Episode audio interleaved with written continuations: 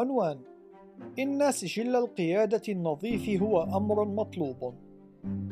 إن كانت معاييرنا الأخلاقية صادرة عن خالق مثالي في الأخلاق وعادل بشكل كامل وإن كان البعض من تصرفاتنا غير أخلاقي بشكل متعمد فإن خالقنا سوف يمتلك الحق في تنفيذ قضائه العادل على عيوبنا وفجورنا.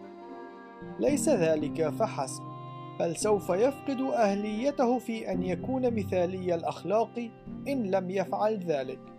أليس هذا صحيحا؟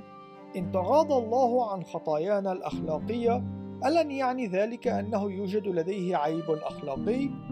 وذلك أمر غير ممكن بالنسبة لكائن مثالي في أخلاقه.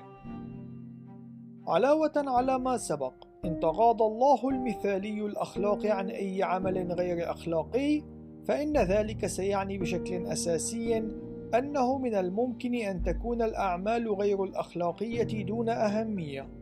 أشياء مثل استغلال الأطفال أو التنمر أو الإبادة الجماعية.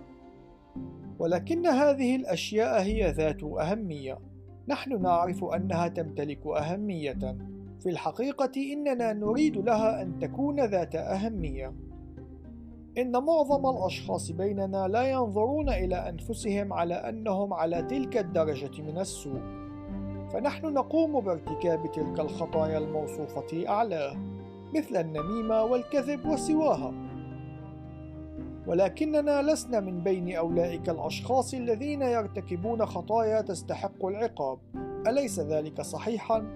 لا، إنه خاطئ تماما.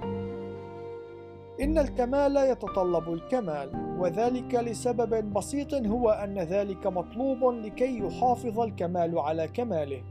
فلا يمكن له القبول بأي شيء غير كامل وذلك بصرف النظر عن صغر مقدار نقصانه. وهذا الأمر يقودنا إلى مواجهة حقيقة مخيفة.